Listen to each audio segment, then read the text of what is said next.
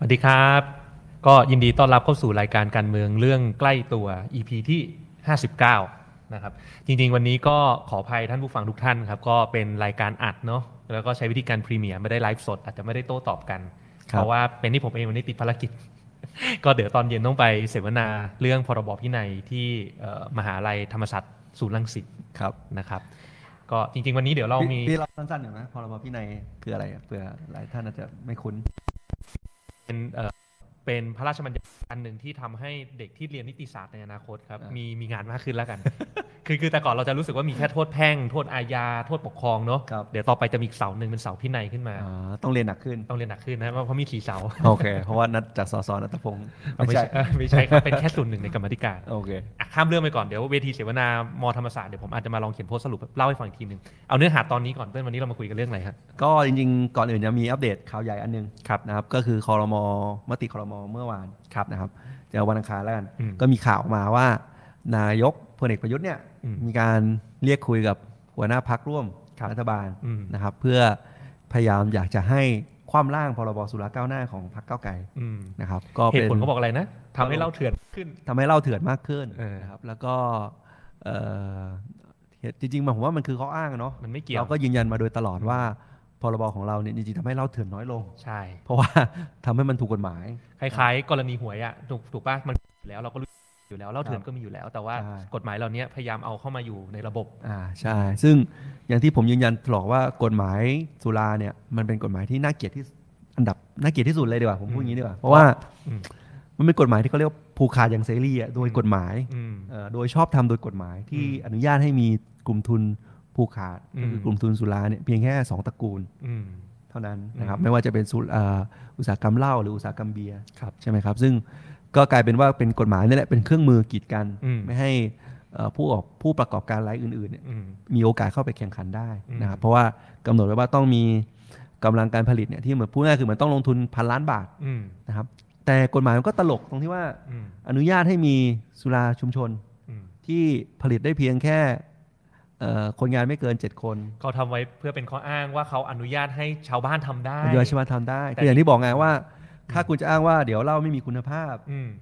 คุณตอบเหตุผลนี้ไม่ได้ ใช่ เพราะตัวเนี่ยมันมีไลท์ไซส์จิ๋วอยู่ ครับ ใช่ไหมครับ อืม แต่ที่คุณออกกีดกันเนี่ยเหตุผลเดียวคือคุณไม่อยากให้มีขนาดกลาง ใช่คือก่อน ขึ้นไป ที่ แข่ง เล็ก ขันกับ เล็ก ทุนใหญ่ จะโตไปใหญ่ได้มันต้องผ่านกลางก่อน ใช่ ก็ไปเขียนกฎหมายว่าไม่ให้มีขนาดก ถ้า ลาง ไม่มีคนงานเกิน 7 คน เพื่ออะไรก็ไม่รู้นะครับ เออ ซึ่งและสุราชุมชนเขาก็ยืนยันแล้วว่าเขาก็ต้องผ่านมาตรฐาน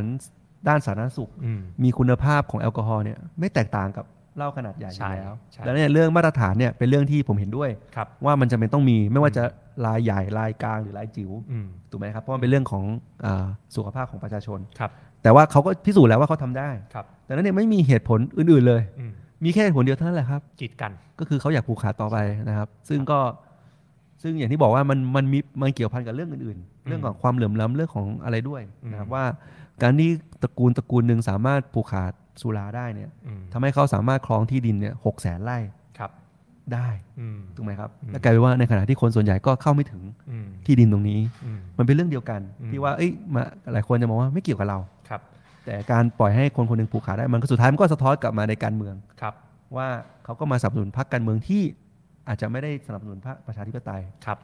นะครับ อืมก็เรื่องนี้ถ้าอยากฟังแบบเจาะลึกและเห็นภาพมากขึ้น แนะนำให้ไปชมการอภิปรายของพี่ทิมนะครับพิธาลิ้มเจริญรัตน์หัวหน้าพักก้าวไกล เคยมีการเปรียบเทียบอุตสาหกรรมเรื่องของเอ่อสุราเบียร์ต่างๆเนี่ยไทยกับญี่ปุ่น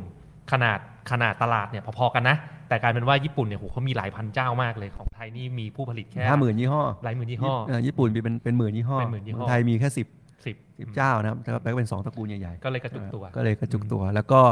แทนที่เราจะได้ขายข้าวเนี่ย อืม ข้าวอยู่ในโกดังเนี่ยมีแต่ลงนะ อืม อ่ะพิธาก็บอกว่าถ้าอยู่ในขวดเนี่ย มีแต่ขึ้น มีแต่ขึ้นนะอันนี้น่าคิด อืม จากโลเดิมโลนึงขายกัน 10 บาท อืม กลายเป็นโลนึงขายกัน 2,000 ครับ นะเพราะว่าแล้วที่น่าเสียดายคือ ก็กลายเป็นข้าวไทยนี่แหละ อืม มีไปส่งญี่ปุ่น อืม แล้วก็กลายกลายเป็นเหล้าอาโอมริกลับส่งกลับมา อ่า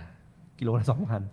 แทนที่แทนที่อุตสาหกรรมมูลค่าตรงเนี้ยจะอยู่ อืม กับคนไทยเกษตรกรไทย ครับ กับผู้ประกอบการไทย ครับ ก็เป็นเพียงแค่ว่ามีการผูกขาดแบบนี้แหละ อ่า นะครับซึ่งแน่นอนนี่ก็ยืนยันว่าเราจะเดินหน้าสู้ต่อ ครับ นะครับก็ฝากติดตามกันนี่เป็นเรื่องใหญ่ ครับก็ผ่านเรื่องพรบสุราก้าวหน้า ซึ่งฝากทุกท่านติดตามเนาะเข้าใจว่าเอ่อเทปนี้เดี๋ยวจะมีการพรีเมียร์ก็คือออกอากาศวันนี้ตอนหนึ่งทุ่มนะครับวันพฤหัส นะครับแล้วก็แต่จริง ๆ เรื่องพรบสุราก้าวหน้าจะเข้า วัน วาระ พุธหน้า วันพุธหน้าวันที่สอง วันพุธที่สองพฤศจิก พฤศจิกนะครับ ก็ฝากติดตามกันนะครับ แล้วก็ยังคาดหวังกันอยู่ว่าสสในฐานะตัวแทนประชาชน ถึงแม้จะอยู่ในพักร่วมรัฐบาลก็ตาม ก็น่ามีความเป็นไปได้อยู่นะ ที่เขาจะลงมติหักมติของเออที่พลเอกประยุทธ์ให้มานะครับ ก็จริงๆมันผ่านตั้งแต่วาระหนึ่งมาแล้วล่ะเดี๋ยวลุ้นวาระสองวาระสามในสภาต่ออ่ะอีกเรื่องหนึ่งเติ้ลนอกจากวันที่สองวันที่สามมีวาระสำคัญในสภาอีกเรื่องหนึ่ง ก็คือมีการเสนอให้มีการทำประชามติ อืม ให้มีการร่างรัฐธรรมนูญฉบับใหม่ ครับ นะครับ ก็เรายืนยันว่าเราอยากเห็นรัฐธรรมนูญฉบับใหม่ที่มาจากการร่างโดยประชาชน ครับ ถูกไหมครับ ซึ่งผ่านมาจะสายจะสี่ปีแล้ว อืม โดนลูกเล่นสารพัด เตะ ยื้ สกั อ ดตลอด เตะสกัดตลอด อืม สุดท้ายได้ข้ออ้างมาข้ออ้างหนึ่งว่าต้องไปทำประชามติใหม่ก่อน อันนี้โดยสารรัฐธรรมนูญ โดยสารรัฐธรรมนูญแต่ว่ารัฐบาลก็ไม่ทำอะไรนะ อืม ก็อย่างที่บอกก็ชัดเจนอยู่แล้วในตัวมันเอง ครับ ก็เลยเป็นเรานี่แหละที่เราคิดว่าไหนๆก็จะมีการครบวาระเลือกตั้งสส ครับ ก็อยากให้มีการเลือกเอ่อทำประชามติเรื่องนี้ไปด้วย ครับคุณไม่มีข้ออ้างเรื่องการจัดทำประชามติจะเปลืองงบประมาณ และเพราะเราเสนอให้ประชามติพร้อมกับการเลือกตั้ง ใช่ เพิ่ม ใช่ สิทธิประชาชนไปอีกเลือกตั้งแล้วทำประชามติได้ด้วย ครับก็ติดตามนั้นไว้วันพฤหัส วันพฤ อัน หั นี้ ส เสนอโดยพี่เทงเองเลย ครับผม นะครับ จริงๆต้องบอกว่าโดยพักเก้าวไกลแต่ผมเป็นตัวแทนไปพูดในสภาเนาะนะครับแล้วก็จริง ๆ ต้องบอกก่อนย้ำอีกครั้งหนึ่งว่าก่อนที่จะปิดสภาสมัยที่แล้วเนี่ยโหวตผ่านไปแล้วนะ แต่ล่มด้วยข้อปัญหาทางเทคนิคที่องค์ประชุมตอนณขณะที่กดโหวตเนี่ย ไม่ครบ ไม่ครบเท่านั้นเอง ก็ยังคาดหวังอยู่เหมือนอยู่เช่นเดิม ว่าผลโหวตในวันพฤหัสนี้จะออกมาหน้าตาเหมือนเดิมนะครับก็ถ้าโหวตผ่านก็ต้องส่งไปสวต่อนะครับก็ยังต้องสู้กันอีกหลายยกนะครับอ่ะเข้าเรื่องวันนี้กันดีกว่าครับวันนี้เรามาคุยกันเรื่องของพรบประกันก้าวหน้ามีคำว่าก้าวหน้าหมดเลยนะนโยบายเรานะครับคิดอะไรไม่ออกใส่ก้าวหน้าไว้ก่อนนะก็เดี๋ยวเป็นจริงๆเป็นประเด็นต่อเนื่องจากคราวที่แล้ว ครับ นะครับนี่เราเคยไลฟ์เรื่องของพรบประกันชีวิตคราวที่แล้วไปแล้วนะครับแล้วตอนนั้นเนี่ย ก็เอาเรื่องดังกล่าวเนี่ยเข้าสู่อนุกรรมธิการ regulatory guillotine ที่เติ้ลอยู่ในชุดนั้น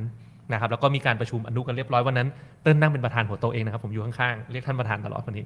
นะฮะก็มีการเชิญตัวแทนหลาย ๆ ฝ่ายเนาะเติ้ลมีใครบ้างนะที่เราเชิญมาวัน ก็ นี้ มีเชิญทั้งคอปพนะครับ อืม ก็เป็นหน่วยงานกำกับ กำกับ แล้วก็เชิญทั้งสมาคม ครับ ประกันชีวิต อืม แล้วก็บริษัทเอกชน แล้วก็ทางสมาคมนักคณิตศาสตร์ประกันภัย มา ค ให้ รับ ความเห็นว่าพรบประกันชีวิตที่รัฐบาลเนี่ยครมมีมติ อืม เสนอเข้ามาเนี่ยเอ่อสาระสำคัญแล้วก็แลกเปลี่ยนความเห็นกัน ครับ นะครับ ก็ได้ไอเดียอะไรมาหลาย ๆ อย่างนะครับและจริง ๆ ก็ขอย้ำอีกทีว่าเอ่อค่อนข้างได้เนื้อหาสาระสำคัญที่มาจากสมาคมนักคณิตคือคือพวกเราเข้าใจเพราะว่าในฐานะที่คอปพเนี่ยเป็นหน่วยงานกำกับดูแลเนาะแล้วก็ธุรกิจประกันชีวิตเนี่ยก็เหมือนเป็นบริษัทเอกชนที่อยู่ใต้การกำกับดูแลของคอปพบางทีอะไรการเสนอความคิดความเห็นที่เอ่ออาจจะไม่เชิงแย้ง แต่เป็นข้อเสนอเพิ่มเติมจากกฎหมายที่คอปพเนี่ยเป็นเอ่อหน่วยงานที่ใช้กำกฎกฎหมายและเสนอเข้ามาเองในบางคราวบางครั้งก็อาจจะเสนอได้ไม่เต็มที่ แต่พอมีสมาคมนักคณิตอยู่ในที่ประชุมด้วยเนี่ยเป็นหน่วยงานกลาง อันเนี้ยได้ฟีดแบ็กมาค่อนข้างดี เดี๋ยวเราวันนี้เรามาอัปเดตกันว่า จากเข้าอนุกรรมธิการเมื่อกลางเดือนที่แล้ว ผ่านมาดึงเดือนนะครับ ก็สมาคมนักคณิตก็ไปทำตัวเลขมาเป็นตัวเลขจริง ๆ ที่อยู่ในบริบทของประเทศไทย อย่างเช่น ใช้ตารางมรณภาพของประเทศไทย ใช้ผลิตภัณฑ์ต่างๆ ที่ขายอยู่ในท้องตลาดของประเทศไทย ออกมาแล้วเนี่ยว่าถ้าเรามีการปลดล็อกกฎระเบียบบางอย่างเนี่ยประชาชนคนไทยจะได้ประโยชน์อะไรบ้างเดี๋ยววันนี้มาอัปเดตกัน นะครับแต่ว่าแต่ว่าก่อนเข้าสู่เนื้อหารายละเอียดในเรื่องของพรบประกันชีวิตก้าวหน้าเนี่ยจริง ๆ แล้วอยากจะเท้าความเดิมอีกนิดนึงว่าความสำคัญของเรื่องนี้มันเป็นความรู้เกี่ยวกับเรื่องความรู้ทางด้านการเงิน หรือที่เรียกว่า financial literacy เนาะนะครับจริงๆเต้นอาจจะลองแชร์เรื่องนี้กับท่านผู้ฟังนิดนึงก่อนว่าไอ้คำว่าประกันชีวิต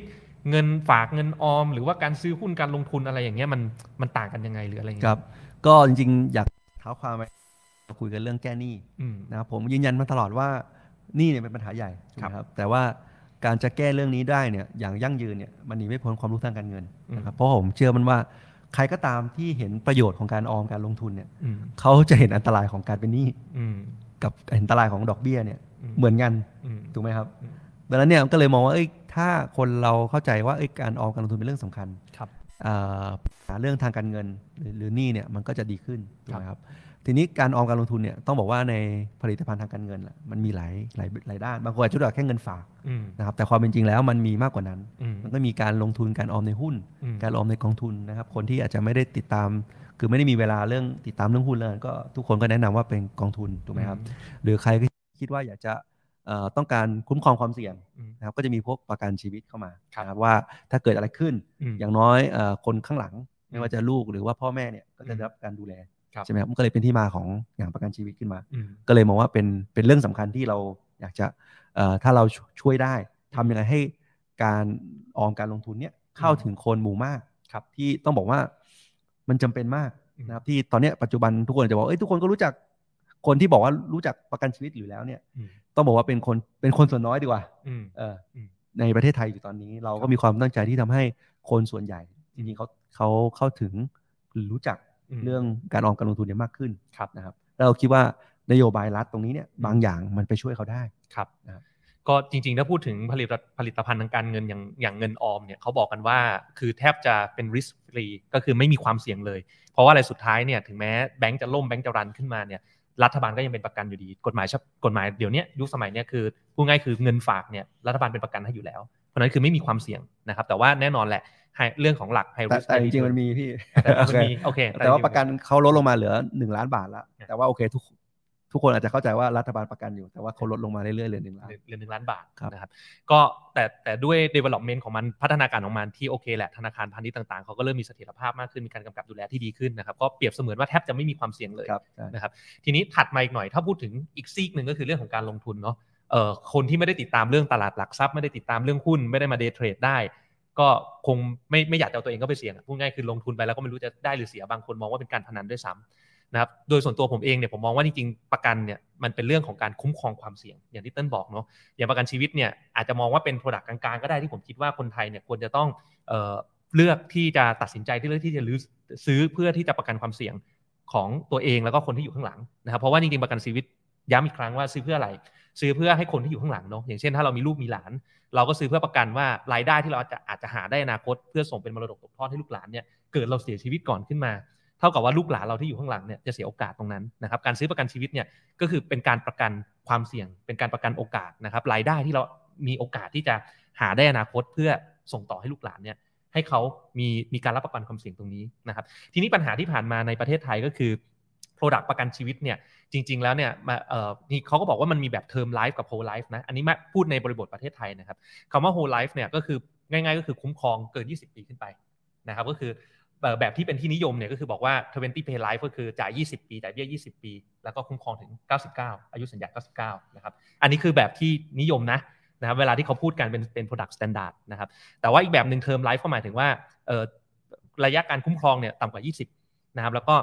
เอ่อพูดง่ายก็คือหยุดจ่ายเมื่อไหร่ก็คือเลิกความคุ้มครองเลยนะครับจะจะต่างกับโฮลไลฟ์คือจ่ายครบ 20 แล้วก็คุ้มครองตลอดชีวิตนะครับ ปัญหาณตอนนี้ก็คือแบบคุ้มครองตลอดชีวิตเนี่ยที่ผมมองว่าเป็นการคุ้มครองความเสี่ยงจริง ๆ คือคนที่ตั้งใจจะซื้อประกันชีวิต เพื่อคุ้มครองความเสี่ยงของตัวเองเพื่อส่งต่อให้ลูกหลานเนี่ยก็ควรที่จะต้องซื้อแบบตลอดชีวิตเนาะเพราะว่าถ้าซื้อแบบเทอมเนี่ยบางทีมันเป็นเพื่ออย่างอย่างเช่นบอกว่าอะไรอะคุ้มครองเฉพาะช่วงเวลาสั้นๆ ครับ ไปเดินทางต่างประเทศหรืออะไรก็ตามแต่บาบาบาเป็นช่วงระยะเวลาหนึ่งเท่านั้นที่เราอยากจะคุ้มครอง จนกว่าลูกจะโต จนกว่าลูกจะโตหรืออะไรอย่างเงี้ย นะฮะแต่ว่าการคุ้มครองประกันชีวิตที่เป็นประกันชีวิตจริงๆเนี่ยส่วนจริงๆ มันควรจะซื้อแบบโ l ลไลฟ์แต่โ l ลไลฟ์ในบ้านเราเนี่ยมัน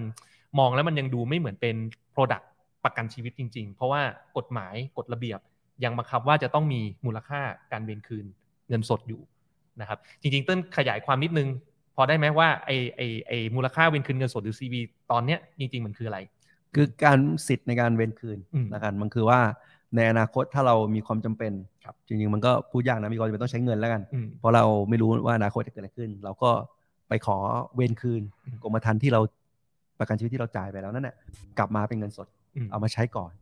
นะครับด้วยเหตุผลอะไรก็แล้วแต่ อืม อ่านั่นก็เป็นสิทธิ์ของผู้ซื้อประกัน อืม นะครับ ทีนี้ก็อย่างที่พี่เทงบอกว่ากฎหมายเนี่ยมันบังคับไว้ ครับ ซึ่งมองในแง่หนึ่งก็เข้าใจมันมีเหตุผลของมันนะ อืม ว่ากฎหมายบังคับไว้เลยว่าทุกเอ่อประกันชีวิตกรมธรรม์เนี่ยต้องมีสิทธิ์นี้ อืม ให้กับผู้ซื้อ ครับ ถูกไหมครับ แต่เป็นดาบสองคมผลเสีย อืม ของมันก็คือทำให้เบี้ยแพงขึ้นถูกไหมครับ อืมครับก็สาเหตุที่มันเป็นเบี้ยแพงขึ้น เพราะว่าในฐานะของบริษัทประกันเองสมมติผมเป็นบริษัทประกันเนาะแล้วก็เติ้ลเป็นคนที่กำลังซื้อประกันชีวิต ถ้ากฎหมายบังคับว่าเติ้ลสามารถที่จะมาขอเวนคืนเงินสดกับผมเมื่อไหร่ก็ได้ ความหมายก็คือสมมติเติ้ลเนี่ยจ่ายครบ 20 ปีเลยนะยกตัวอย่างเดิมนะครับจริงๆโปรดักผลิตภัณฑ์ประกันมันมีหลายแบบเนาะบางทีจ่ายเป็นก้อนทีเดียวจบบางทีจ่ายกี่ปีก็ว่าไปอ่ะยกตัวอย่าง 20 ปีแล้วกัน เติ้ลจ่าย 20 ปีครบ แต่ว่าเติ้ลหลังจาก 20 ปีเป็นต้นไปจนกว่าเติ้ลจะเสียชีวิตหรือว่าครบอายุสัญญา 99 ปีเนี่ย เติ้ลบอกว่าเติ้ลจะเรียกคืนเงินสดจากผมเมื่อไหร่ก็ได้ แปลว่าในแง่ของบริษัทประกัน ผมเป็นบริษัทประกันเองผมก็ต้องสำรองเงินที่เป็นต้นทุนไว้ เผื่อความเสี่ยงหรือว่าเผื่อเหตุอันใดที่อยู่ดีเติ้ลอยากจะเรียกคืนเงินส คิด ด เงินเพิ่มแล้วง่าย ถูกไหมผมก็บวกกลับไปที่ผู้บริโภคอยู่ดี อ่าค นะ บ เพราะจริงๆ เพราะนั้นกฎระเบียบตรงเนี้ยเอ่อมองในตอนต้นเนี่ยเหมือนจะพิทักษ์ผลประโยชน์ของผู้ผู้บริโภค แต่สุดท้ายมันเป็น กฎระเบียบที่มันไม่สามารถที่จะทำตามได้ตามวัตถุประสงค์จริง อืม นะครับก็เลยเป็นที่มาที่ไปที่การประชุมอนุกรรมาธิการคราวที่แล้วเนี่ยผมก็เลยมีการเรสประเด็นนี้ขึ้นมานะครับโดยเปรียบเทียบกับกรณีต่างประเทศนะครับก็เข้าใจว่าอย่างกรณีของมาเลเซีย สิงคโปร์ฮ่องกงเองเนี่ยเขาไม่ได้มีกฎระเบียบแบบนี้นะครับเดี๋ยวเราเอาตัวเลขมาโชว์กัน ก็เลยคิดว่าจะดีกว่าไหมถ้าทลายกฎระเบียบตรงนี้ออกนะครับแล้วก็ให้เป็นทางเลือกผู้บริโภค ว่าเขาจะซื้อแบบมี cash value หรือไม่มีก็ได้นะครับก็ถ้าเขาความหมายคำว่าไม่มีแปลว่าอ่ะเติ้ลจ่ายครบ 20 ปี เติ้ลไม่มีสิทธิ์เรียกเวนคืนเงินสดนะ แต่สุดท้ายยังไงเติ้ลได้รับงานเงินเอาประกันอยู่ดี ก็คือตายก่อนนะไม่ได้แช่งนะ ตายก่อน หรือว่าอยู่ครบอายุสัญญา 99 ปีก็ได้คืนอยู่ดี อ่ะ นะครับก็แปลว่าผู้บริโภคจริงๆไม่ได้เสียประโยชน์ จะถูกลงเท่าไหร่พี่ ครึ่งหนึ่ง เออเนี่ย อ่ะเดี๋ยวดูตัวเลข อันนี้น่าสน เดี๋ยวดูตัวเลข ใจ เดี๋ยวเอาทีมงานเอาตัวเลขขึ้นนิดนึงครับ ครับ เดี๋ยวผมเปิดจดหมาย เพราะว่าอันนี้ก็เป็นข้อมูลที่เสนอคำนวณโดยสมาคมนักคณิตศาส ใช่ ตร์นะครับ ไม่ ว่า มั่วแน่นอน อ่าว่าเขาเอาข้อมูลทุกอย่างมาคำนวณแล้ว ว่าถ้าถ้าเอาแค่กฎระเบียบข้อนี้ออกเนี่ย ครับ มีสิทธิ์ที่ทำให้เบี้ยประกันชีวิตโฮลไลฟ์อย่างเงี้ย อืม ถูกลงครึ่งหนึ่ง ถูกลงครึ่งหนึ่ง ซึ่งแน่นอนพอการถูกลงครึ่งหนึ่งก็คือโอกาสที่คนส่วนใหญ่ จะเข้าถึงได้มาก จะเข้าถึง ขึ้น ได้มากขึ้น ครับ ถูกไหมครับอ่า อันนี้ ซึ่ง เป็น ซึ่งผมมองว่าเอ่อวิธีแก้เนี่ยมันคือไม่ได้บอกว่าจะต้องมีหรือไม่มี อืม มันมีสองอย่างให้ลูกค้า เลือก เป็นคนเลือก ใช่เราไม่ได้ เมื่อเราเป็นคนเลือกเนี่ยเรา มันอยู่ที่เราละ ใช่ ถูกไหมครับว่าเรามีสิทธิ์เลือกเราอยากได้เอ้ยเราอยากถูกเพราะเรามีข้อจำกัดบางอย่าง อืม แต่เราอยากได้ความคุ้มครอง อืม เราก็ซื้ออันที่แบบไม่มีสิทธิ์เป็นคืน ครับ ถูกไหมไม่ว่าพอซื้อนี้ปุ๊บไม่ว่าจะเกิดอะไรขึ้นยังไงอ่าคนข้างหลังเราได้เอ่อได้ความคุ้มครองแน่นอน อยู่แล้ว ถูกไหม นะครับ อ่ะผมว่าแบบนี้มันคือมันควรจะคือประเทศไทยควรจะก้าวข้ามการที่มาคิด กฎระเบียบ เออมาเอามี แทน ก ป ฎ ระชาชน ระเบียบ อะ มาคิดแทนประชาชนอ่ะ ใช่ใช่ ซึ่งการทำแบบนั้นอ่ะมันมีต้นทุนอีกแบบหนึ่ง อืม ของมันอยู่ ครับ ที่แฝงอยู่ในทุกๆการทุกเอ่ออุตสาหกรรม อืม นะครับ ก็อย่างที่เติ้ลเขาบอกอ่ะคนอยากซื้อโปรดักประกันชีวิตเพื่อคุ้มครองความเสี่ยงจริงๆ ไม่ได้อยากได้เวรคืนมาเป็นเงินสด แต่ว่าอยากส่งต่อให้คนรุ่นหลังไม่ว่าจะตายหรือครบอายุสัญญา 99 ก็ตามเนี่ยทำไมรัฐถึงจะต้องไปออกกฎระเบียบเพื่อทำให้เบี้ยประกันมันแพงขึ้นเท่าตัวนะทำไมต้องไปคิดแทนเขานะ เข้าใจ ไม่ให้เขาเลือกเองนะ อย่างที่บอกไงเขามีเจตนาดีผม เขามี ก็เข้าใจ เจตนาดี อ่ะแต่ว่า อืม ไอ้เจตนาดีนั้นอ่ะมันมีต้นทุนของมัน อ่า นะครับแล้วก็เราก็ถึงเวลาที่เราจะบอกว่าเอ้ยเรากลับมาให้เป็นผู้บริโภคอ่ะเป็นคนเลือก ดีกว่า ดีกว่าที่จะให้รัฐคิดแทนเขานะครั อืมบเพราะว่ามันมันเป็นการกลายเป็นการกีดกันคนที่ไม่มีกำลังน้อยเนี่ย อืม เข้าไม่ถึง อืมเดี๋ยววันนี้มีตัวเลขน่าสนใจมาแสดงให้ดูด้วยนะครับ จริงๆ หน้าจอที่แชร์อยู่นี้นะครับ จริงๆ ก็อาจจะขออภัยคนที่รับฟังอยู่ทางพอดแคสต์แต่ว่าจะพยายามเล่าให้ฟังทางเสียงด้วยนะครับ จะได้เข้าใจไปได้พร้อม ๆ กันนะครับ ตารางที่แส ถ้า ดง ฟัง เนี่ย พอดแคสต์อยู่ก็จะอดเห็นน้องไข่ต้ ม เออเห็นน้องไข่ต้มก็เชิญ เพราะ ช เรา วนทุกคนมาดูไลฟ์สดดีกว่า นะครับ ก็เป็นจดหมายที่ผมเอ่อขออนุญาตจากสมาคมนักคณิตศาสตร์ประกันภัยพับลิกเลยนะครับ ก็เป็นเอ่อเขาก็คำนวณมาครับ โดยยกตัวอย่างเคสที่ผมบอกแหละว่าเอ่อโดยสแตนดาร์ดเวลาคุยกันเนี่ยก็จะบอกว่า 20 pay life ก็คือจ่าย20 คุ้มครองตลอดชีวิตเนาะ แล้วก็ไอ้ที่น่าสนใจก็คือข้างล่างครับที่บอกว่าครบกำหนดสัญญา ไม่ว่าจะเป็นแบบที่มี CV คือมีมูลค่าเวนคืน หรือไม่มี CV หรือไม่มีมูลค่าเวนคืนก็ตามเนี่ยจ่ายเงิน 100%ของจำนวนเงินเอาประกันภัยคืนให้กับลูกค้าอยู่ดี แปลว่าลูกค้าไม่ได้จ่ายฟรีๆนะ ต่างกับเทอมไลฟ์นะครับ เทอมไลฟ์เนี่ยเราบอกว่าถ้าสิ้นอายุสัญญากรมธรรม์ลิฟไปเลยนะ ไม่ได้คืนนะ แต่ถ้าซื้อแบบโ l ไลฟ์เนี่ยครบ 99 ปีได้เงินคืนด้วย ดีกว่าได้วยซ้ำนะครับแปลว่าลูกค้าไม่ได้เสียผลประโยชน์อะไรนะฮะตารางตรงเนี้ยอ่ะผมไปสรุปเลยแล้วกันจริงๆเขามีคำนวณมาเยอะมากนะครับเดี๋ยวเดี๋ยวเดี๋ยวจะข้อมูลเยอะเกันไป ตรงเนี้ยโดยสรุปเลยเนี่ยเขาบอกว่าไม่ว่าจะแบ่งตามเพศชายเพศเพศหญิงแบ่งตามช่วงอายุอะไรต่างๆ ก็ตามมาเนี่ย เอาว่าโดยสรุปอย่างที่บอกไปแล้วตอนต้นรายการว่าการซื้อแบบไม่มี CV เนี่ยเทียบตามผลิตภัณฑ์ที่ขายจริงอยู่ในท้องตลาดทุกเจ้านะครับเขาไปศึกษา 1 เดือนเต็มเนี่ยก็คือเอาผลิตภัณฑ์ sampling มาเนี่ยจากในตลาดที่ขายกันอยู่ทุกเจ้าเนี่ยเบี้ยประกันชีวิตถูกลงได้เฉลี่ยประมาณครึ่งหนึ่งนะครับหรือพูดในอีกในหนึ่งก็แปลว่าเงินเบี้ยประกันชีวิต 1 บาทที่จ่ายไปเนี่ยสามารถถ้าคนมีกำลังจะจ่าย 1 บาทเท่าเดิมนะ สามารถที่จะเอาเงินเอาประกันภัยมากขึ้นได้อีกเท่าตัวนะครับ อันเนี้ยก็เป็นตัวอย่างที่ชี้ให้เห็นชัดว่าเออการปลดล็อกกฎระเบียบแค่เนี้ยมันมันมันสร้างประโยชน์ให้กับประชาชนได้มากขึ้นนะครับ แล้วก็เขาก็ยืนยันจริงนะครับ ตามที่ผมได้ลองเสนอไปว่าเออไม่แน่ใจว่าต่างประเทศ กรณีเปรียบเทียบเป็นยังไงนะครับเขาก็ไปลองศึกษาว่าอย่างสิงคโปร์มาเลยฮ่องกงเนี่ยก็ไม่ได้มีกฎระเบียบตรงนี้ว่าจะต้องบังคับให้ต้องมี CB นะครับ ก็คือง่ายสมมติเราประกันล้านหนึ่ง อืม จากเดิมจ่ายเบี้ยสองหมื่นก็เหลือเบี้ยแค่หมื่นเดียว ครับ ใช่ไหม ก็อันนี้ก็เป็น อืม ตารางภาคผนวกซึ่งเยอะมากเนอะเป็น mortality rate อะไรต่างๆอะผมข้ามนะครับ ไม่มีเอ่อเดี๋ยวมันจะดีเทลมากไป แล้วก็อย่างหนึ่งที่น่าสนใจก็คือเอ่อเรื่องของข้อมูลสถิติตรงนี้ครับ คือถ้าเราพูดเอ่อเรื่องของแบบ financial literacy หรือว่าความรู้ทางด้านการเงิน แล้วก็การเข้าถึง product ผลิตภัณฑ์ต่างๆ อย่างเช่นประกันชีวิตที่ว่าเอาเอาไว้คุ้มครองความเสี่ยงเนี่ย ในกรณีของไทยเทียบกับต่างประเทศเนี่ยครับจะเห็นว่าเฉพาะในฉากเนี่ยคือประเทศไทยอยู่หลังท้ายเนาะนะก็คือเปรียบเทียบคน 100 คน มีจำนวนกรมธรรม์ประกันชีวิต กี่กรมธรรม์ใช้คำว่ากรมธรรม์นะครับไม่ใช่คนนะ อืม แปลว่าคนรวยหนึ่งคนเนี่ยมีประกันชีวิตได้หลายกรมธรรม์เนาะซื้อหลายเจ้า แต่ในขณะที่คนจนหลาย ๆ คน อาจจะไม่มีประกันชีวิตเลยก็ได้ เพราะว่าชักหน้าไม่ถึงหลังไม่มีเงินไปซื้อใช่ไหมครับ อันนี้ก็เป็นตัวอย่างครับก็คือในกรณีประเทศไทยเนี่ยหนึ่งร้อยคนมีสามสิบเจ็ดเปรียบเทียบไล่เรียงไปเรื่อยๆครับมาเลเซียมีสี่สิบเกาหลีใต้ร้อยเจ็ดสิบสิงคโปร์สองร้อยหกสิบเจ็ดญี่ปุ่น มีอัตราส่วนนะครับมากที่สุดในโลกก็คือหนึ่งร้อยคนมีกรมธรรม์ชีวิต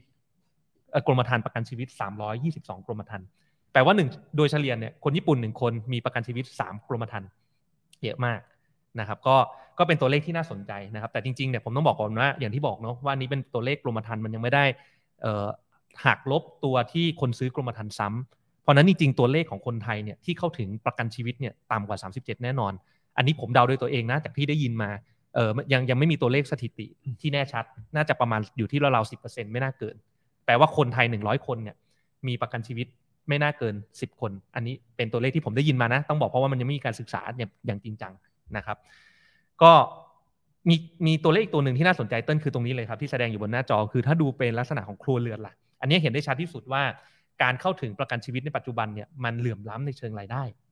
ความหมายนะครับก็คือถ้าเป็นครัวเรือนนะครับ อันนี้นับเป็นครัวเรือนแล้วนะที่มีรายได้ครัวเรือนต่ำกว่า 15,000 บาทต่อเดือนเนี่ย มีสัดส่วนการมีประกันชีวิตคำว่ามีหมายถึงว่ามีสมาชิกในครัวเรือนคนใดคนหนึ่งมีนะ ไม่ได้มีทุกคนนะครับ แค่ 8.4เปอร์เซ็นต์เอ้ย4.8เปอร์เซ็นต์นะก็คือประมาณ 1 ใน 50 1 ใน 20 พูดผิดฮะแต่ถ้าเป็นกรณีของครัวเรือนที่มีรายได้ 50,000 บาทขึ้นไปนะครับกลายเป็นว่ามีสัดส่วนการมีประกันชีวิตเนี่ย20เปอร์เซ็นต์เราลองเปรียบเทียบกันนะ ระหว่าง 15,000 บาทกับ 50,000 บาทเนี่ยรายได้ต่างกัน 3 เท่านะแค่มีรายได้ต่อครัวเรือนมากขึ้น 3 เท่า แต่สัดส่วนในการ access หรือการมีประกันชีวิตได้เนี่ยเพิ่มขึ้นถึง 5 เท่า เราจะเห็นได้ชัดว่าจริงๆเนี่ยมันมีเส้นเทรโชบางอย่าง คือมันไม่ได้เป็นลีเนียแต่ว่ามันมีเส้นเทรโชบางอย่างที่บอกว่าถ้าเราลดเบี้ยประกันชีวิตลงได้ถึงเส้นเทรโชนั้นเนี่ยเราจะเข้าทำให้คนเนี่ยเข้าถึงประกันชีวิตได้มากขึ้นนะครับไม่ไม่ได้แปรผันตามรายได้ที่เพิ่มขึ้นนะมันจะมีเส้นหนึ่งที่แบบถ้าถึงเส้นเนี่ยปุ๊บมันจะก้าวกระโดดขึ้นไปเลยนึกออกไหมก็คือเป็นเอ่ออาจจะเป็นเส้นที่แบบ minimum cost of living อะ ถ้าทุกคนมีรายได้นะครับสูงกว่าค่าใช้จ่ายอย่างอื่นที่ต้องไปใช้ในชีวิตประจำวันแล้วเนี่ยเขาก็จะสามารถไปซื้อประกันชีวิตได้มากขึ้นนะครับ อันนี้ก็เป็นสถิติที่น่าสนใจนะครับ ก็อย่างกรณีที่บอกเนี่ยครับเขาก็บอกว่าปัจจุบันเนี่ยเอ่อเบี้ยประกันชีวิตต่อเดือนนะครับ ที่เอ่อในประเทศไทยละกันค่ากลางนะครับ ที่จ่ายกันอยู่ต่อคนเรือนของไทยเนี่ยอยู่ที่ 417 บาทนะครับถ้าเอาตัวเลขจากนักคณิตศาสตร์ประกันภัยที่ทำออกมาเนี่ยแปลว่าสามารถลดลงได้เหลือประมาณ 200 บาทเลยทีเดียว นะครับก็อันนี้ก็เป็นอีกอย่างหนึ่งที่ผมคิดว่าน่าจะเข้าไปผลักดันได้นะครับจริงๆ วิธีในการผลักดันต่ออะตอนนี้เราบอกว่าเรามีข้อมูลซัพพอร์ตพร้อมหมดแล้วว่าจริงๆเนี่ยมันควรจะปลดล็อกกฎระเบียบต่า ครั ง บ ๆนะครับเต้นคิดว่าเรามีช่องทางไหนในการผลักดันเรื่องนี้ต่อกันบ้าง อืมก็คืออย่างที่บอกว่าเราถ้าเรามีการแก้ไขกฎระเบียบคือเรามองว่าทุกๆการออกกฎระเบียบมาคุมอ่าธุรกิจเนี่ยมันมีต้นทุนของมันถูกไหมครับอีกอันหนึ่งก็คือเราคิดว่าจริง ๆการให้เข้าถึงการออมเนี่ยจูงใจแล้วกัน อืม คิดว่ารัฐเนี่ยมันมีเหตุมีผลนะครับ ในการออกนโยบายหรือมาตรการออกมาจูงใจให้คนเนี่ยออมมากขึ้น อืม ไม่ว่าจะเป็นการลงทุนหรือ IMF หรือแม้กระทั่งประกันชีวิต ซึ่งทุกวันนี้ก็มีอยู่แล้ว ครับ เพียงแต่ว่ารูปแบบของปัจจุบันเนี่ย ผมยังมองว่ามันเป็นการจูงใจให้ประโยชน์สิทธิประโยชน์เนี่ยกับคนมีรายได้สูงเนี่ย อืม ถ้าพูดตามตรงคือมากเกินไปหน่อย อืม นะครับ ในขณะเดียวกันถ้าเป็นชนชั้นกลางหรือชนชั้นล่างเนี่ยควรจะจูงใจมากกว่านี้ อืม เพราะว่าจริงๆแล้วต้องบอกว่าเขาเป็นคนที่ต้องการมากกว่าด้วยซ้ำ อืม นะครับก็เลยคุยตอนนั้นเคยคุยกับพี่เท้งเล่นๆเนี่ยว่าเอ๊ะถ้าเปลี่ยนจากสิทธิ์ลดหย่อนเนี่ยมาเป็นว่าใครก็ตามที่จ่ายภาษีบุคคลเนี่ยเอ่อจ่ายเอ่อสมมติเสียภาษีสักหมื่นบาทเนี่ย อืม ก็เอาหมื่นบาทนั้นนะไปซื้อ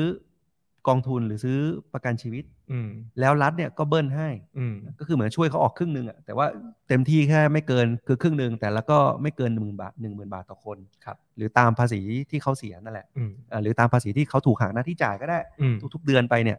ผมคิดว่าเนี่ยมันมันจะทำให้ช่วยให้คนอย่างน้อยก็คือคนชั้นกลางก่อนก็ได้ ที่เอ่อเสียภาษีอยู่แล้ว มองรู้สึกว่าเอ้ยเสียภาษีที่เขาเสียไปเนี่ย ถ้าเราออม อืม รัฐก็เอาจะมาช่วยออม ช่วยเอาภาษีตรงนั้นนะมาช่วยออมด้วยได้ด้วย ครับ เป็นการจูงใจให้เขาออม อืม ผมเชื่อคนจะออมมากขึ้น อืม นะครับ ไม่ว่าจะเป็นกองทุน RMF ไม่ว่าจะเป็นประกันชีวิตก็ตาม อืม ผมคิดว่าอันเนี้ยมันจะขยายตลาด แล้วก็จะทำสุดท้ายนำไปสู่ว่าทุกคนมีสุขภาพการเงินที่ดี ครับ ถูกไหมเพราะว่า อืม มันรู้สึกว่าเอ้ยเขาต้องอย่างน้อยออมละ เพ อื ราะ ม ว่าอย่างน้อยอย่างน้อยๆปีหนึ่งก็หมื่นบาท อืม อ่าที่จะได้ออมอะไรแบบเนี้ยผมเชื่อแค่นี้จริงๆสำหรับต้องบอกว่าเงินหมื่น สำหรับหลายคนมันมันเยอะมากนะ อืม เอ่อสำหรับเอ่อผมเข้าใจพนักงานประจำอะไรเงี้ยก็เข้าใจได้ว่ามันอ่ะความการออมอาจจะยังไม่ได้ไม่ได้คิด แต่ถ้าเกิดว่ามี อืม สิทธิ์ตรงเนี้ยเขาทำให้เขาฉุกคิดละเออเขาต้องออมหมื่นบาทเพื่อจะได้เงินอีกจากรัฐหนึ่งบาทมาช่วยออม จริงๆ ผมว่าแนวคิดเติ้ลน่ะน่าสนใจอย่างหนึ่งนะ เพราะว่าถ้าเราคิดโดยระยะสั้นเนี่ยเวลาเราบอกว่ารัฐจะเพิ่มแวดหรือเพิ่มภาษีอะไรต่างๆเนี่ยโอ้ความคิดโดยทั่วไปของประชาชนจะรู้สึกว่าขึ้นทำไมเป็นภาระประชาชน อืม โดยเฉพาะถ้ารัฐบาลแบบอ่ะรัฐบาลชุดปัจจุบันแล้วกันขึ้นไปแล้วก็เอาเงินไปใช้กับอะไรที่แบบ ใช่ สุรุ่ยสุร่ายไม่เป็นประโยชน์กับประชาชนเราก็ไม่อยากให้ขึ้นถูกไหมแต่มองในมุมนึงเนี่ยอย่างที่เติ้ลบอกว่าเฮ้ยมันเป็นนโยบายจูงใจลักษณะว่าบังคับให้ประชาชนทุกคนออม ใช้คำว่าบังคับอาจจะรู้สึกไม่ดีแต่จริงๆมันคือการที่บอกว่ารัฐทำสวัสดิการให้ประชาชนทุกคนเนอะการว่าเงินภาษีที่เรากำลังจะขึ้นต่างๆเนี่ยสุดท้ายเนี่ยรัฐไม่ได้เอาไปทำอย่างอื่นก็คือเอามาเป็นเงินออมเอาไปเป็นสวัสดิการของคุณนะเอามาเป็นบำนาญในอนาคต แล้วพอมองในระยะยาวเนี่ย พอทุกคนในประเทศเนี้ทุกคนโดนเก็บภาษีเพิ่มขึ้นด้วยด้วยกันหมดเนาะแปลว่าไม่ว่าจะเป็นต้นทุนหรือรายได้ทุกอย่างมันจะถูกยกระดับขึ้นไปหมดเลยแปลว่าโดยเชิงสัมพัทธ์เนี่ยเอาจริงๆแล้วเราไม่ได้เดือดร้อนมากขึ้นเพราะทุกอย่างมันถูกยกขึ้นไปหมด แต่ว่า ส เอ วัสดิการเราได้มาก แต่ ขึ้น สวัสดิการเราจะได้กลับมา ใช่ ถูกไหมครับจากวันเนี้ยที่บางคนเนี่ยอาจจะไม่ได้มี financial literacy ไม่ได้คิดถึงเรื่องความรู้ทางการเงิน ไม่มีระเบียบวินัยทางการเงินบ้างนะครับ ก็อาจจะไม่ได้เก็บเงินออมไว้เลย แต่แบบนี้มันเท่ากับว่าประชาชนทุกคนเนี่ยในประเทศเนี้เราปูพื้นให้ทุกคนต้องมีเงินออมไว้ ก็เป็นนโยบายที่น่าสนใจนะก็อันนี้ก็เป็นทางเลือกหนึ่งที่จะผลักดันในระยะยาว อืม ถูกไห เอ่ ม อพี่พี่พูดถึงเคยก็คือเมื่อกี้ก็คุยกันเล่นๆว่าเอ๊ะ อืม ถ้าเราบอกว่าเวลาเราซื้อซื้อของเนี่ย อืม เอ่อแวดหนึ่งเปอร์เซ็นเนี่ยเอามา อืม ออมได้ไหม อืม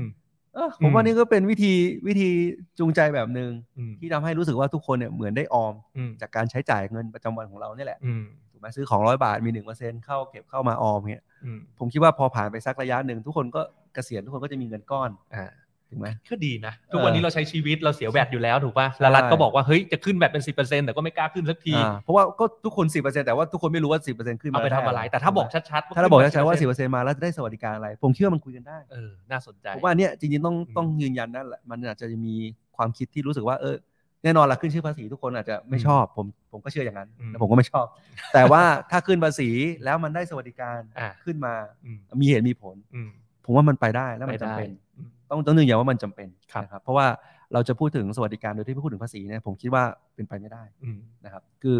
คือมันมีตั้งแต่ว่าการใช้จ่ายเงินให้ถูกให้อย่างมีประสิทธิภาพอันนี้เรื่องหนึ่งเห็นด้วย แต่ว่าการสร้างสวัสดิการอีกเรื่องหนึ่งก็คือการเอ่อสร้างรายได้ใหม่ อืม ๆถูกไหมครับแต่สิ่งรายได้ใหม่ๆจะเกิดขึ้นไม่ได้เหมือนกัน ถ้าคุณไม่รู้ไม่บอกว่าจะเอาไปทำสวัสดิการอะไร ครับ ดังนั้นเนี่ยถ้าเราบอกเอ้ย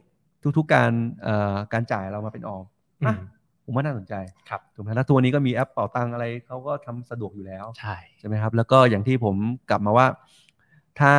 เอ่อข้อมูลการออมของเราทั้งหมด สินทรัพย์หนี้สินรายจ่ายรายได้เนี่ยรวมอยู่ในแอปเป่าตังบอกบอกเราได้ อืม มันก็มีเทคโนโลยีแนะนำเราได้ อืม ว่าเอ้ยตอนนี้คุณมีหนี้เยอะไปนะ อืม อ่ะตอนนี้คุณควรจะออมเพิ่มนะ อืม อ่ะอะไรอย่างเงี้ย อืม ข้อมูลเหล่าเนี้ยมันก็เป็นการให้ข้อมูลเนาะ อืม แล้วก็ให้ประชาชนเนี่ยสามารถตัดสินใจ เลือกตัดสินใจ ได้ง่ายขึ้น ครั ก็ บ ไม่ได้ไปบังคับอะไร แต่ว่าอย่างน้อยมีทุกคนรู้ละ อืม อ่าว่าควรจะทำยังไงเป็นคำแนะนำก็เป็นความรู้ความรู้มันควรจะเป็น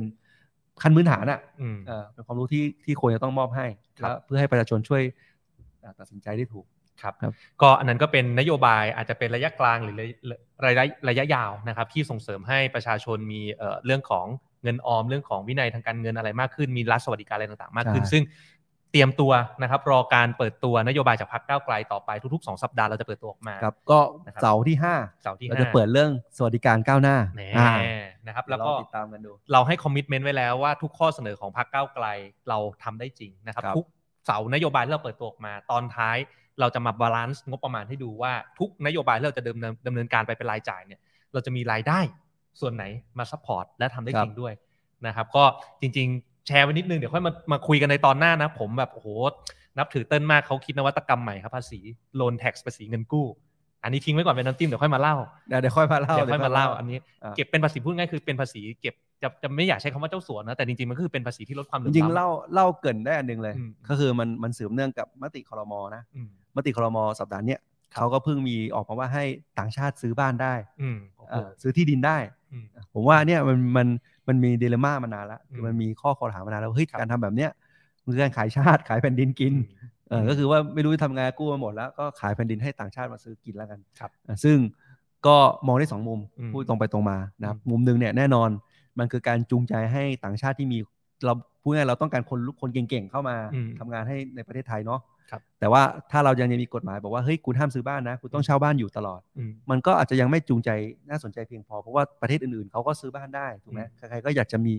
ถ้าเราจะเลือกย้ายจะไปปักหลัก อืม เอ่อลงหลักปักฐานที่ประเทศไหน เราก็อยากจะมีบ้านเป็นของตนเอง ครับ นะครับนี่โดยคนจำนวนหนึ่งแล้วกันอาจจะไม่ใช่ทุกคนที่คิดแบบนี้ อืม หรือเราคิดแบบนี้แต่กฎหมายเรากันไว้ อืม เขาก็เลยรู้สึกว่าอาจจะไม่น่าสนใจถูกไหมครับ รัฐบาลก็เลยบอกว่าอ่ะถ้างั้นคนที่มีความสามารถตรงนี้เนี่ยหรือคนที่เข้ามาลงทุนเนี่ยเอ่อเป็น 30 ล้านหรืออะไรเนี่ย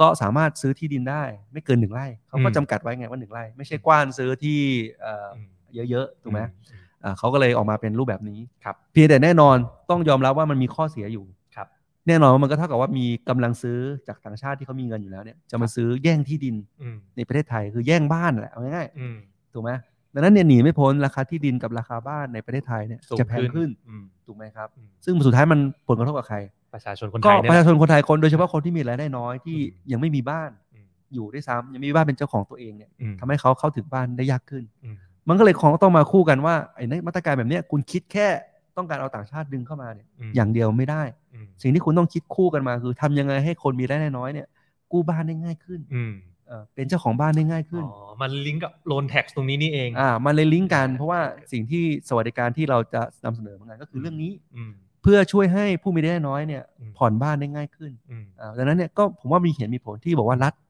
จะมาช่วยอุดหนุนค่าผ่อนบ้าน อืม อ่านึกภาพว่าตอนนี้ค่าแรงขั้นต่ำเราอ่าเอาง่ายๆคนที่ได้รับค่าแรงขั้นต่ำเนี่ยก็คือเงินเดือนประมาณหมื่นบาท ครับ ทำให้คนตรงเนี้ยสามารถผ่อนบ้าน 1 ล้านบาทได้ อืม คนเงินเดือน 2 0,000 ผ่อนบ้าน 2 ล้านบาทได้ ครับ ผมว่านี่คือสวัสดิการที่มีเหตุมีผลมาก อืม การที่คนมีบ้านทำให้คนมีความมั่นคงในชีวิต ครับ อ่าผมว่านี่นี่เป็นต้องบอกว่า ถ้าไปอยู่ต่างถ้าไปดูอย่างโมเดลสิงคโปร์แล้วเขาเขาชูอย่างนี้เลยนะ อืม คือมันอาจจะฟังดูแปลกๆแต่เขาบอกว่าถ้าคุณถ้าใครก็ตามผ่อนบ้านอยู่ อืม คนคนนั้นจะใช้ชีวิตแบบมีความมั่นคง ม คือจะใช้ชีวิตแบบมีความรับผิดช อบ อ่า เพราะมันมี อ่ามั มันมีชะมันมีมันมีหนี้บ้านติดหลัง เข้าใจ อยู่ แต่ว่าก็คือเขาจะตั้งใจทำตั้งใจทำงาน อ่า เพื่อมาผ่อนบ้านแล้วเขาก็จะมีทรัพย์สินทรัพย์เป็นของตนเอง อ่า ถูกไหมครับ อืม คือไม่ได้แบบมีมีหลักมีแหล่ง อ่า ไม่ได้อาจจะใช้ชีวิตแบบไม่รับผิดชอบอะไรแบบเนี้ย อืมอืม อ่าแต่แล้วเนี่ยเขาเขาเห็นมุมนี้คือมันไม่ใช่แค่เรื่องของเอ่อเศรษฐกิจอย่างเดียว ครับ มันเป็นเรื่องของมิติสังคมด้วย ครับ แล้วบ้านก็เป็นสินทรัพย์เพื่อการเกษียณในอนาคต อ่า ก็ไปเปลี่ยนเป็นเงินออมกลับมาได้ อ่า ถูกไหมครับดังนั้นเนี่ยหลายประเทศเขาก็สนับสนุนเรื่องนี้ ครับ ดังนั้นเนี่ยการที่รัฐบาลคิดแค่มิติเดียว เรื่อง อืม เอาต่างชาติมาซื้อบ้าน แล้วไม่ช่วยผู้มีรายได้น้อยผ่อนบ้านเนี่ยผม อืม คิดว่าเป็นการคิดไม่ครบ ครับ แล้วก็ให้เป็นภาระกับผู้มีรายได้น้อย อืม ในการเข้าไม่ถึงบ้านมากขึ้น ก็เดี๋ยวเรื่องเนื้อหารายละเอียดเกี่ยวข้องกับการจัดเก็บภาษีที่เอามาเป็นรายได้ เพื่อเอามาบาลานซ์กับเรื่องของงบประมาณรายจ่ายที่เราจะทำในเรื่องของเอ่อนโยบายต่างๆพรรคก้าวไกลเนี่ยเรามาคุยกันครั้งหน้านะครับแล้วจริงๆเนี่ยโลนแท็กผมต้องบอกว่าเป็นนวัตกรรมของเติ้ลจริงๆ เพราะว่าเราพยายามไปศึกษากรณีของต่างประเทศเนี่ยยังไม่ค่อยเห็นใครทำนะ พี่พูดอย่างนี้มันก็แบบว่าเอ๊ะคิดคิดขึ้นมาลอยๆ เฮ้ยไม่ไม่ไม่ได้ลอยๆฮะเดี๋ยวเรามาเล่าหลักการกัน เดี๋ยวมา จงๆ เล่าหลักการกัน ใช่ โค เรื่องนี้ผ่านการเคาะจาก policy board ของพรรคแล้วว่าน่าจะเอาเป็นน่าจะถูกบรรจุแน่นอนแหละเป็น ครับ นโยบายในการจัดเก็บภาษีการในการขยายฐานภาษีหารายได้เข้ากับ เพื่อมาสร้างสวัสดิการ ใช่ มันเพื่อมาสร้างสวัสดิการนะครับ เดี๋ยวไปคุยกันต่อ ทีนี้เดี๋ยวผมขอทิ้งท้ายรายการไว้นิดนึงครับ เมื่อกี้เราคุยกันถึงแบบเรื่องยาวๆเนอะที่ว่าเติมเสนอไอเดียเรื่องของรัฐสวัสดิการเรื่องของ IF คนละครึ่งไหมนู่นนี่นั่นเนี่ย ถอยมาใกล้อีกหน่อย ในเรื่องของเนื้อหาสาระที่เกี่ยวกับตอนนี้ก็คือเรื่องของพรบประกันชีวิตก้าวหน้านะครับจริงๆเนี่ยตอนเนี้ยผมเองก็พยายามผลักดันอยู่นะครับ มันมีร่างที่ครมเสนอมาแล้วนะเข้าสู่วาระสภาแล้วนะครับ รอการหยิบมาพิจารณาในวาระหนึ่งนะครับ สิ่งที่พวกเราสามารถผลักดันได้ก็คือจะเอาข้อมูลต่างๆนะครับที่เราได้รับจากการประชุมอนุกรรมธิการเนี่ยมาเสนอร่างประกบครมแหละพูดง่ายก็คือจะมี 2 มาตราหลักๆ ที่ผมอยากแก้ก็คือมาตรา 30 ที่ว่าเกี่ยวกับเรื่องเบี้ยประกันเลยนะครับในมาตรา 30 ร่างครมเนี่ยเสนอมาแค่ว่าปลดล็อก1สเต็ปก็คือให้บริษัทประกันเนี่ยสามารถกำหนดเบี้ยประกันกลุ่ม ไม่ได้เป็นเบี้ยประกันเดี่ยวที่ขายรายบุคคลนะครับ ก็คือเบี้ยประกันกลุ่มเนี่ยได้เองโดยไม่ต้องขออนุญาตคอปพก่อนนะครับแต่ว่าคอปพจะมารีวิวทีหลัง อันนี้คือปลดหลักและให้เสรีมากขึ้น เออผมก็จะไปแก้ไขเพิ่มเติมในมาตรา 30นี่แหละ เพื่อให้อยู่ในหลักการของครมเนาะไม่ต้องไปรับฟังความเห็นใหม่ ให้กำหนดว่ากรณีที่เอ่อบริษัทประกันต่างๆเนี่ยอยากจะขายประกันชีวิตแบบไม่มี CV ก็ต้องทำได้แต่เบี้ยประกันต้องถูกลงนะนะครับก็จะไปว่าที่มาตรา 30 ที่ว่าเกี่ยวกับเบี้ยประกันเลยนะครับกับอีกมาตราหนึ่งก็คือมาตรา 83ทับ3อันนี้เสนอมาโดยเอ่อสมาคมนักคณิตศาสตร์ประกันภัยนะครับก็คืออยากให้การกำกับดูแลวิชาชีพนักคณิตศาสตร์ประกันภัยเนี่ยมีความเป็น professional มากขึ้น คล้ายๆ กับเอ่อวิชาชีพเฉพาะ อย่างเช่น วิศวกร สถาปนิก แพทย์ ทนาย ที่เขามีสภาแล้วก็มีการออกกฎกติกามากำกับดูแลวิชาชีพของเขาเอง นะครับอนาคตเราจำเป็นเป็นอย่างยิ่งที่จะต้องมีการยกระดับนะครับอีกอาชีพหนึ่งก็คืออาชีพนักคณิตศาสตร์ประกันภัยเนี่ยขึ้นไป คือในต่างประเทศตอนนี้มันเริ่มมีศาสตร์หนึ่งเต้นที่ชื่อกันว่าภาษาอังกฤษคือ actuarial เนาะ ครับ actuarial เนี่ยเขากำลัง คณิตศาสตร์ประกันภัย ภาษาไทยอะแปลว่านักคณิตศาสตร์ประกันภัย แต่ว่าภาษาอังกฤษเนี่ย actuarial มันไม่ได้มีคำอะไรที่เกี่ยวกับ assurance หรือว่า insurance เลยนะ ครับ คือ actuarial เนี่ยพูดง่ายคือเป็นศาสตร์ที่คำนวณเกี่ยวกับเรื่องสถิติอะมันเอาไป apply ได้หลายอย่างนะครับ อย่างเช่น ถ้าไปในสายโรงงานการผลิตไปเอาหลักคณิตศาสตร์เกี่ยวกับห้องข้องกับสถิติเนี่ยมาดูเรื่องของการแบบดู defect ครับ ใช่ไหมหรือว่าอ่ะพูดง่ายเราเป็นพรรคการเมืองก็จ้าง actuarial สักคนหนึ่งมาคำนวณเกี่ยวข้องกับเรื่องของผลคะแนนเสียงก็ได้นะ ทำเซอร์เวยมาแล้วเนี่ยมันมันต้องไปดูเรื่องของการ bias ในการเซอร์เวยนู่นนี่นั่น actuarial เก่งมาก เพราะว่าเขาทำในสายธุรกิจประกันที่ต้องคำนวณพวกนี้อยู่แล้วนะครับจริงๆเนี่ยเอ่อมหาวิทยาลัยไม่ดนของเราบ้านเราที่เป็นมอทางด้านวิทยาศาสตร์เนี่ยเขาก็มีเปิดหลักสูตรที่เป็น major actuarial แล้วนะ อย่างของจุฬาเนี่ยคนจะเรียน actuarial ต้องไปอยู่ในบัญชีเนาะคณะบัญชีแล้วก็ไปเรียนเอ่อสาขา actuarial แต่ว่าถ้าของที่ไม่ดนเนี่ย actuarial เพียวเลย อืม นะครับแล้วก็ผมมองว่าจริงๆ actuarial เองในอนาคตเนี่ยเป็นวิชาชีพเฉพาะที่สามารถเอาไปแอพพลายได้กับทุกธุรกิจนอกสายประกันด้วยซ้ำนะครับก็ก็เป็นสิ่งที่น่าสนใจนะครับก็ควรจะยกระดับวิชาชีพพวกนี้ขึ้นมานะครับก็อย่าลืมนะครับปิดท้ายรายการก็คือ เรายังพยายามที่จะให้รายการนี้ออกอากาศทุกวันพฤหัสหนึ่งทุ่มตรง จริงๆอาอาทิตย์ที่แล้วไม่ทันได้มาอัดก็เลยเลื่อนไปหนึ่งวันขออภัยท่านผู้ฟังนะครับ แต่ว่าครั้งต่อๆไปถ้าติดภารกิจอะไรผมกับเติ้ลติดอะไรเนี่ยก็จะใช้วิธีการพรีเมียร์แบบนี้อัดก่อนแล้วก็เพื่อให้ออกรายการได้ทุกวันพฤหัสตอนหนึ่งทุ่มตรงทุกครั้งนะครับ ก็ทิ้งท้ายรายการนิดหน่อยครับเติ้ล ครับก็เช่นเคยครับก็มีอะไรความเห็นอะไรก็คอมเมนต์เข้ามาได้นะครับ อยากจะแนะนำอะไรก็ยินดีนะครับ ก็แล้วก็เดี๋ยวยังไงสัปดาห์หน้าก็คิดว่ามีอะไรเล่าให้ฟัง อืม แต่ว่าสัปดาห์หน้าเอ่อ ติดเหมือนกันเดี๋ย น่าว จะ อาจ เป็น จะต้องพทีมรีเมียร์อีกรอบหนึ่ง ได้ครับ นะครับ ก็อย่าลืมนะครับก็พยายามติดตามชมเอ่อการรายการของเราต่อไปเรื่อยๆ แล้วก็คิดว่าถ้ามีประเด็นอะไรน่าสนใจทิ้งท้ายมาในคอมเมนต์ได้เลยนะครับเราก็จะหยิบมาเล่ากันต่อไปนะครับ ได้ ก็วันนี้ลาท่านผู้ฟังไปก่อน ครับยังไง นะครับ ก็พบกันใหม่ครับ ครับ ถ้าอยากรู้ว่าทำไมการเมืองถึงเป็นเรื่องใกล้ตัว อย่าลืมมากดติดตาม กด subscribe เพื่อรับฟังรายการของพวกเราได้ที่ YouTube Apple Podcast Spotify หรือช่องทางอื่น ๆ ที่ทุกท่านสะดวกอย่างจูฟก็ได้นะครับสำหรับใครที่ต้องการติดตามการทำงานของพวกเราสองคนอย่างใกล้ชิด เพื่อทำให้การเมืองกลายเป็นเรื่องใกล้ตัวมากขึ้น ก็เข้าไปกดไลค์ กดติดตามแฟนเพจของพวกเราได้ที่ สสเทงนัตพงษ์เลืองบรรยาวุฒิ และ สสเติ้ลวรภพวิริยโรธ แล้วพบกันใหม่ใน EP หน้า สวัสดี ส ค วั รั ส บ ดีครับ